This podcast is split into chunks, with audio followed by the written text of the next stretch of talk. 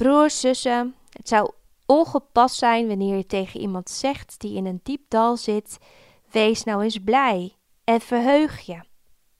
Dat zou net zoiets zijn als tegen iemand zeggen die introvert is: Wees toch spontaan. Of dat je tegen iemand zegt die in de rolstoel zit: Ga nou eens even staan en loop. En zo kunnen wij evenmin tegen iemand met wie het slecht gaat zeggen: Wees toch blij. Maar daar schuurt het, want in de Bijbel worden we opgeroepen om ons te verblijden en te verheugen in de Heer. Dat we blij moeten zijn. En laten we eerlijk zijn, zonder vreugde wordt het leven toch saai en triest en verdrietig. Maar je voelt wel aan dat het oproepen tot vreugde vaak weerstand en verzet levert. Maar hoe komen we dan toch in aanraking met die vreugde? Die bijbelse vreugde. Jezus zegt daar het een en ander over. Zo ook in Johannes 15, vers 11.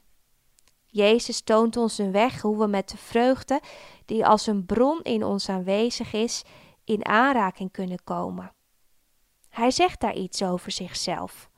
Hij zegt: Dit zeg ik tegen jullie om je mijn vreugde te geven, want dan zal je vreugde volkomen zijn. Misschien heb je allerlei ideeën over hoe vreugde en blijdschap eruit zien.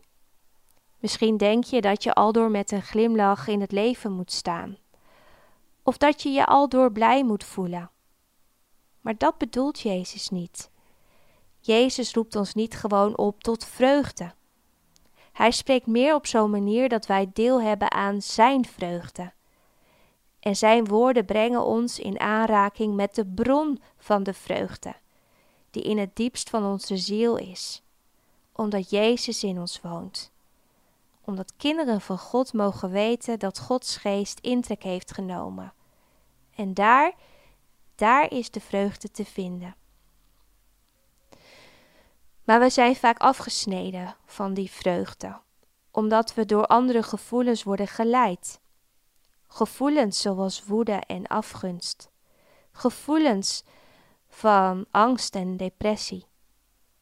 Er kunnen omstandigheden zijn waardoor we ons eigenlijk niet meer kunnen connecten met die diepe vreugde van Jezus.